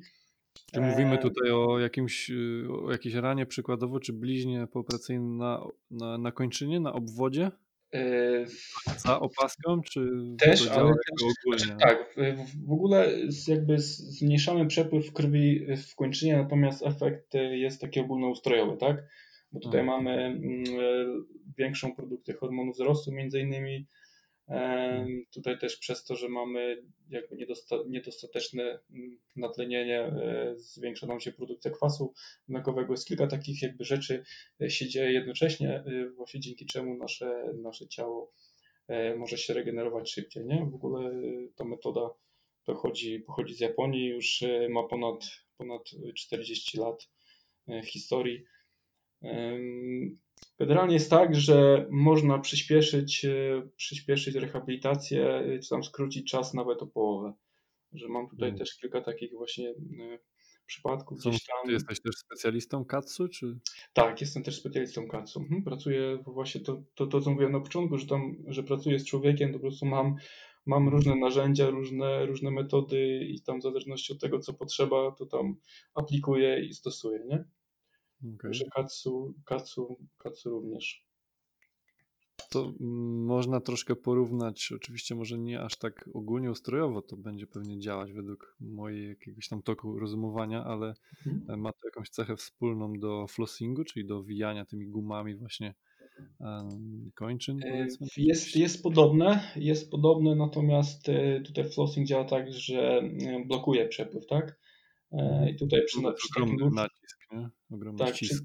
przy takim dłuższym stosowaniu może prowadzić do jakichś tam zakrzepów i tak dalej. Natomiast jeśli chodzi o katsu, nie wiem, w ogóle jeżeli stosowałeś flossing, to tam na przykład jeżeli zakładasz na rękę, no to ta ręka się robi później biała. Natomiast w katsu jest efekt zupełnie odwrotny, bo ta ręka robi się czerwona. Czyli ten przepływ jakby tętniczy jest normalny, natomiast zmniejsza się przepływ żylny, czyli ta krew zostaje w kończynie, zwiększa się przepływ oczywiście wtedy w naczyniach krwionośnych, krew i te wszystkie składniki odżywcze plus tlen docierają do najdalej oddalonych naczyń włosowatych, które też przy dłuższym stosowaniu katsu jakby zwiększa się ich ilość, nie? Czyli ten jakby można powiedzieć pierwszy efekt, który ja zauważyłem na sobie, to było większe czucie mięśniowe, ponieważ jakby mięsień zostaje lepiej ukrwiony, tak? Czyli ta krew jest przepychana jakby po całym mięśniu, tak? Czyli jakby wszystkie mięśnie dostają odpowiednią ilość krwi, tlenu oraz odprowadzane są te wszystkie właśnie produkty uboczne, nie? Lepiej. Ciekawa rzecz, chętnie bym spróbował czegoś takiego na swoim ciele. Może wiesz co, myślę, że bo ja tutaj współpracuję z Fundacją Star Sport z Zielonej Góry, która jest tutaj jakby dystrybutorem katsu na Polskę. Mamy taki ciekawy projekt w ogóle. No i myślę, że jak tam bym powiedział Maćkowi, to raczej by wysłał tobie do testów takie urządzenie. Także tak, myślę, że szepnę słówko. Dobra, super. Myślę, że warto, jak będziesz chciał, oczywiście ci tam podeślę jakieś materiały. Tam jest dużo takich ciekawych informacji, jak to można wykorzystać, czy tam właśnie w rehabilitacji, bo zresztą stąd pochodzi, tak? To pochodzi z rehabilitacji. Natomiast teraz częściej wykorzystywane jest też w treningu. No bo tak samo jak właśnie przewaga tlenowa, też sobie jakby obniżamy poziom tlenu w mięśniach, stymulujemy sobie glikolizę beztlenową dużo szybciej, dużo łatwiej. No i mięśnie też rosną szybciej, zwiększa się siła przy mniejszym, można powiedzieć, obciążeniu, tak? Dla stawów. Okay. Ścięgien i tak dalej. Także tutaj jest. No, myślę, że miałoby to zastosowanie dla pewnej też, tak myślę, o szczególnej grupie pacjentów, którzy na przykład mają duży problem w stawie, gdzie nie możemy dociążyć już większym obciążeniem, a brakuje tego mięśnia, nie? Więc być może tutaj. Tak, okay. Oczywiście. To jest też stosowane przed, na przykład jak tam przygotowujesz osobę do operacji, czy tam rekonwalescencja po operacji. Czy w ogóle nawet, ja też miałem taki przypadek, tej osoba, którą prowadzę treningowo, skręcenie kostki, tam było naderwanie więzadeł, drugi, trzeci stopień. W każdym razie przewidywania były takie, że tydzień bez basenu, 3 tygodnie bez roweru i chyba 3 miesiące bez biegania. Oczywiście zastosowaliśmy katsu jak najszybciej. Kto tak powiedział? Ortopeda. Okej. No to bierzemy poprawkę, oni zawsze. Tak. Bierzemy poprawkę, tylko mówię jakie było rozpoznanie. Natomiast no mówię, pierwszy truch to był po 2 tygodniach, po 3 tygodniach pierwszy już taki trening, można powiedzieć, z pełnym obciążeniem na bieżni, nie? Także ta regeneracja była, no mówię, bardzo szybka, nie? To tak z mojego własnego podwórka, a takich przypadków, jak sobie poczytasz tam literaturę, czy być może ten ortopeda chciał zagipsować tą nogę, dlatego taki czas oczekiwania. Tak, być może. To być podstawowa rzecz, uruchomić czy usztywnić, nie? Jeśli nie ma złamania. Tak, ale mówię, to jest akurat z mojego podwórka, natomiast dużo jest takich gdzieś tam opisanych przypadków, można powiedzieć, szybszego powrotu do zdrowia, jeśli chodzi o regenerację w katsu jest. No i też dla osób w każdym wieku, tak? Można powiedzieć, że najstarsza osoba, która ćwiczyła z katsu, to była pani w Japonii, która miała 104 lata. I tam widziałem filmik nawet na YouTubie, jak tam robiła speed squat. Zmierzając powolutku ku końcowi, 3 pytanka jeszcze. Oczywiście nie chodzi mi tu o żadne liczby, więc nie chcę zdradzać. Natomiast czy trener oddechu, jeśli ktoś tylko tym się specjalizuje, powiedzmy w Polsce, Czy można z tego wyżyć w naszym kraju? Nie sądzę. Nie sądzę. Mam smutna rzeczywistość. Tak, smutna rzeczywistość. Mam dobrą koleżankę, która jest trenerką oddechu, mieszka w Sydney i ona żyje tylko z tego. Nie? Także to też chciałem porównać, to znaczy nigdy nie byłem w Stanach. Ja jeszcze mam nadzieję, że kiedyś tam się wybiorę. Ale w Sydney. Tak, no tu mówisz tak o drugim końcu, natomiast gdzieś właśnie te takie kurcze odległe od nas kraje takimi, można powiedzieć, też prostymi rzeczami mega się jarają, nie? Tak mówiąc po młodzieżowemu i tam jest to wszystko wow, super, oddech, rozciąganie, rolka, wow, super, a u nas się to robi po prostu, ale nad tym się tak nie będę tego słowa wypowiadał, wiadomo co. Tak, znaczy ja myślę, że jakby ktoś doświadczył na sobie, bo tutaj jest chyba też właśnie klucz, nie? Jak ktoś doświadczy na sobie pierwszy raz, jak kogoś sadam na krzesło i ktoś ma zimne dłonie przez całe życie i robimy sesję oddechową i po 5 minutach robią się cieplejsze dłonie i ktoś to doświadczy na sobie, to też jest zupełnie inaczej, nie? Mhm. Też nie wiem, czy mamy na tyle czasu, bo mogę wspomnieć taką historię. Też właśnie niedawno miałem przyjemność pracować z panią laryngolog, która od chyba 20 lat mieszka w Danii, tam prowadzi swoją klinikę i po prostu szukała też tam różnych powiedzmy metod, sposobów. Skontaktowaliśmy się, mieliśmy sesję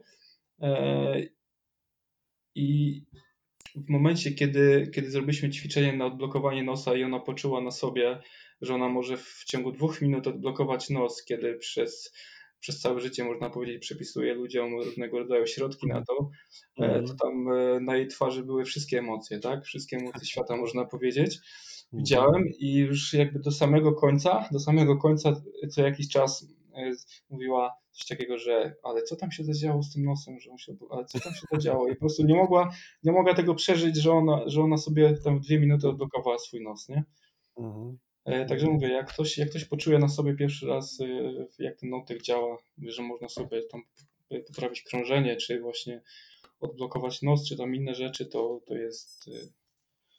Miejmy nadzieję, że trafiłeś na fajną specjalistkę, która to przełoży później gdzieś tam w informacji dla pacjentów. Myślę, że tak, bo tam dużo rozmawialiśmy, była taka pani właśnie, która tam jakby szukała innych też takich, można powiedzieć, metod. Wiele osób zdrowotnych działa tak, że wiedzą co nieco, ale i tak przepisują, bo mają z tego profit i tyle. Znaczy ja myślę, że tak, no to jest jedna rzecz, a druga rzecz, no też jakby muszą działać zgodnie z jakimś tam kodeksem, tak? To też, no mówię, jakiś tam każdy dokonuje swoich wyborów, tak? Dokładnie. Każdy wybiera swoją ścieżkę, podąża tą ścieżką, no to tak jest. Nie nam oceniać, my mamy swoją ścieżkę, ktoś ma swoją. Czyli ja bym sobie tylko życzył, żeby specjalista jakikolwiek, do którego się udajemy z jakimkolwiek problemem, szukał przyczyn, a nie działał tylko tak pokrywkowo, objawowo, prawda? To bardzo... To chyba w większości się dzieje jednak, niestety. No, ale tabletki są w reklamach na wszystko dzisiaj, więc... Dokładnie, to też jest taka nauka pochodząca właśnie z tych nauk wszystkich buddyjskich, że to jest tak zwane działanie na poziomie liścia, tak? A my tutaj, jeżeli chcemy sobie pomóc, to powinniśmy sięgać do korzeni. To potrwa troszeczkę dłużej, ale też zostanie na dłużej, tak? Także jeżeli ktoś na przykład ma jakieś dolegliwości bólowe i on sobie weźmie tylko tabletkę, no to mu tam pomoże na godzinę, 2, 3 dzień ewentualnie. No problem w tym jest, że ludzie są coraz bardziej leniwi i właśnie szukają magicznej pigułki, a my musimy to tłumaczyć, że niekoniecznie to jest ta dobra droga. No ale to jest fakt tylko, dzięki któremu można powiedzieć, że właśnie nie ma takiego terapeuty, moim zdaniem, który by zadziałał na wszystkich pacjentów, prawda? Oczywiście, że tak. Są ludzie, którzy po prostu szukają, tak jak mówisz, pigułki, tak? Bo oni chcą mieć szybkie efekty, on chce, żeby go przestało boleć i on chce mieć spokój i on sobie kupi 1, 2, 3 tabletkę, on się tam nie przejmuje, czy będzie miał za rok żołądek do wymiany, czy tam, nie wiem, czy tam jelita, czy jakiś tam inny znowu organ. Bo on jest tu i teraz, tak?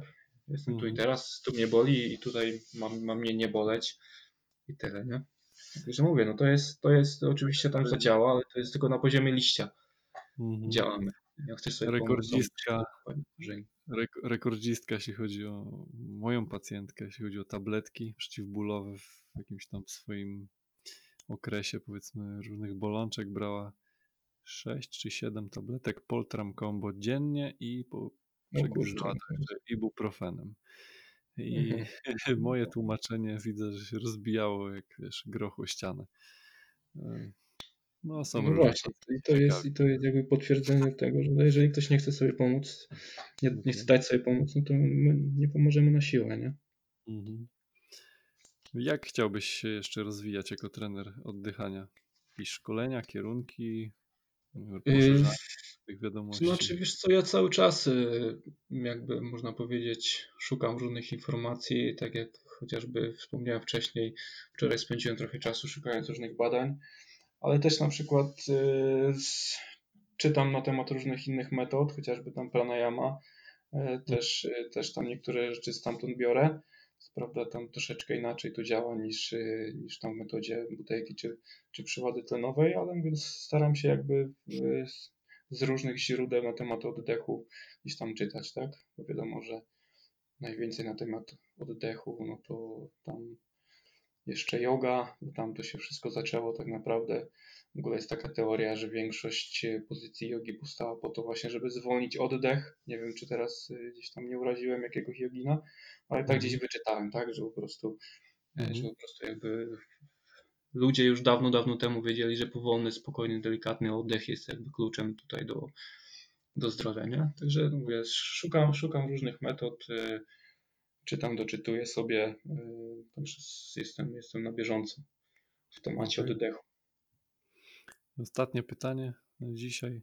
Jakieś twoje trenerskie marzenie do spełnienia jeszcze? Moje trenerskie marzenie? Wiesz co, bardzo podobne do twojego. Też chciałbym mieć swoje takie małe centrum, w którym mógłby właśnie pracować z człowiekiem, bo jakby w tym się czuję najlepiej, tak? Czyli komuś po prostu pomóc poprzez czy to oddech, czy tam poprzez trening, ruch ogólnie.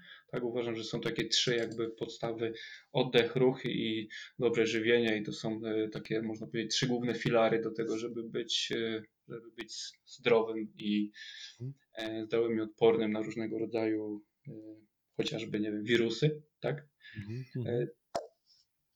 To jest takie moje właśnie główne marzenie, nie? Czyli po prostu mieć takie swoje centrum, gdzie mógłbym pracować. Plus oczywiście też wspomniałem o tej fundacji, też chciałbym jak największą ilość osób uświadomić, jak bardzo ważny jest oddech przez nos dla dziecka, tak? To jakby determinuje całe jego przyszłe życie. Apel do pacjentów: nie bójcie się zaklejania buzi na noc. Takie wielkie oczy zawsze się robią w tym momencie. Tak. Są teraz, widziałem, nowe takie plasterki wyszły, które jakby są naklejane dookoła ust i one są z takiego specjalnego plastra, który ma teoretycznie jakby chronić buzię przed otwarciem. Natomiast jakby same usta są wolne, tak? Jeżeli ktoś ma jakieś tam obawy przed zaklejaniem ust, no to można w ten sposób właśnie zrobić. To jest głównie dla dzieci zrobionych. Natomiast ja mogę też powiedzieć ze swojego doświadczenia, założyłem taśmę 3 lata temu i już jej nie ściągnąłem od tamtego czasu. Także śpię 3 lata z taśmą, nie wyobrażam sobie spania bez. To jest zupełnie inna jakość snu. Jeżeli ktoś ma okazję, to proszę sobie zakupić taśmę, wypróbować. Proszę? Taką srebrną z mocnym klejem. Nie, taką nie. Taki papierowy plasterek hipoalergiczny, tak. Papierowy hipoalergiczny w aptece do kupienia, zakleić sobie usta na noc i cieszyć się energią następnego dnia. No ja pamiętam, że ja byłem przekonany w ogóle, że ja dobrze oddycham w nocy, że tylko nosem. Żona mnie uświadomiła kiedyś, że przybudziła się w nocy i mówi: obudziłam się, a ty, kurczę, ciągniesz ustami powietrze. Więc to tak dało mi do myślenia. Pewnie nie była to każda noc, bo ja ogólnie gdzieś tam nie miałem problemów ze spaniem, Natomiast pamiętam ten pierwszy raz z plastrem i no to była największa różnica, jaką rano poczułem właśnie pierwszy raz. Później to praktykowałem kilka razy, nie zauważyłem już takiej dużej różnicy, natomiast ten pierwszy raz to faktycznie rano mówię, wow, co tu się zadziało, nie? Więc no i też oczywiście musimy powiedzieć bardzo ważną rzecz, że jak to wpływa na chrapanie, tak? Czyli tutaj jeżeli nas będą słyszeć panowie, którzy chcą się dać wyspać swoim partnerkom, no to jak najbardziej można sobie plaster założyć. On co prawda nie... Że jakieś żony nieświadomie stosują to na mężach. Chyba, być może. No także... Okay. Tutaj jest temat też ciekawy, to w ogóle następny odcinek można by zrobić na temat, jak wpływa oddech na takie dolegliwości właśnie jak chrapanie czy bezdech senny, bo też oczywiście ma tam duże znaczenie, nie? Pozycja języka w nocy i tam też objętość oddechowa, zapadanie się dróg oddechowych i także mamy kolejny temat, można powiedzieć, nie? No mówię, wszędzie tak naprawdę jest oddech, tak? Tam, gdzie jest z nami, tam ma wpływ na nasze życie. Tak jest. Okej, dobrnęliśmy do końca. Życzę Ci spełnienia tych marzeń na pewno w dalszej Twojej karierze i rozwoju trenerskim. Dużo sukcesów w tych drogach oddechowych i nie tylko. A do słuchaczy apel też, jeśli ta rozmowa była dla Was ciekawa, dla mnie było to mega ciekawe, chociaż też po części te wiadomości już znane dla mnie, ale to jest przecież dla Was, słuchacze, żeby troszkę uświadomić pewne ciekawe rzeczy na temat zdrowia, to śmiało piszcie pod, to będzie później gdzieś tam na Apple Podcast, na Google Podcast, na Spotify, czy na Instagramie, bo to wszędzie gdzieś tam idzie ta promocja na temat kolejnego odcinka. Śmiało piszcie komentarze właśnie, być może jakiś temat jeszcze z Michałem poruszymy, taki trochę bardziej ukierunkowany. Myślę, że Michał jest też odpowiednią osobą, żeby ten temat tutaj zgłębić. I Michał, jeszcze podaj swój kontakt jakiś mailowy, czy gdzieś na mediach społecznościowych. Mail do mnie, może na początek. To jest Michał Mika, pisany razem, bez polskich znaków oczywiście, @poczta.fm. Okay. Na Facebooku można mnie znaleźć pod Michał Mika Breathe Better na przykład, także to są takie chyba najczęstsze. Czyli tam ślecie swoje pytania, tam się zapisujecie do Michała na warsztaty lub po jakieś porady. Tak, można, zwykłe pytania, tak jak powiedziałem, oczywiście można pytać, chętnie odpowiadam na wszystkie pytania, także jest. No i musisz jeszcze, Tomku, wymyślić jakiś konkurs, tak, na książkę. Wiesz co, myślałem podczas naszej rozmowy, natomiast nie chcę jakiegoś babola tu strzelić. Być może zamieśćmy, ja na spokojnie pomyślę, albo razem za chwilkę, jak wyłączymy nagrywanie, co zrobić i damy to po prostu w opisie odcinka. Albo, myślę, że w taki sposób. Myślę, że jeszcze moglibyśmy też sesję online jakąś dorzucić, więc dwie nagrody jakieś tylko wymyśl. Okej, dobra, czyli my tworzymy konkurs będzie opisany gdzieś tam na mediach, czy w opisie odcinka na każdym takim właśnie typu Spotify, czy Apple, czy Google Podcast, obojętnie. Przypomnij jeszcze raz książka o tytule? Zamknij usta, to jest taki, można powiedzieć, podstawowy taki podręcznik do metody Butejki. Super, okej. I oferujesz jakby jedną sesję online. Tak, z sobą. Super. Tak, można pytać, bardzo się szkolić, ćwiczyć i tak dalej. Bardzo ciekawa nagroda od Michała. Zachęcam do brania udziału w konkursie, który za chwilkę wymyślimy. Okay. A więc dzięki, Michał, za to, że poświęciłeś ten czas. Jest dosyć późna pora, już wieczorowa. Mam nadzieję, że nie wpłynie to na Twoją regenerację. Nie, teraz mam zaplanowaną sesję oddechową i regeneracyjny sen, także wszystko jest okej. Świetnie. Ja wszystko też mogę wolny dzień w sumie przez tego wirusa, ale mam nadzieję, że to się szybko skończy, bo wariactwo w domu, kurczę, jesteśmy pracusiami jednak trochę, nie? Tak. Tęsknimy za tym. Chociaż ja wcale nie mam tak dużo więcej czasu, bo mam w tej chwili akurat możliwości właśnie, jak tam zbieram jakieś materiały na stronę i tak dalej, czyli nie pracuję jako trener, tak, bo wiadomo, nie możemy, natomiast mówię, nadrabiam inne rzeczy, także i tak nie mam czasu. No właśnie, to jest ten taki paradoks, nie? Tak jest. Niektórzy jeszcze więcej pracują. No właśnie. Ja sobie to tłumaczę, że później przyjdą ludzie ze sztywnymi kręgosłupami do mnie, żeby to trochę ponaciągać, pomasować, poćwiczyć. Ja myślę, że tak, albo jak w ogóle wyjdą tacy zasiedzieni, pójdą na jakiś tam trening, to dopiero będą gdzieś tam pokontuzjowani. Wszyscy pokazują online swoje aktywności domowe. Okej. No, jeszcze raz dzięki ja bardzo za ten dialog, za tą rozmowę całą. Myślę, że wiele ciekawych i wartościowych informacji. Pomyślę nad ciekawym tytułem jeszcze tego odcinka, żeby zachęcić. I drodzy słuchacze, do usłyszenia w następnym odcinku. Pozdrawiam. Jeszcze nie wiadomo, z jakim specjalistą będzie następny, natomiast zachęcam, na pewno ciekawy temat.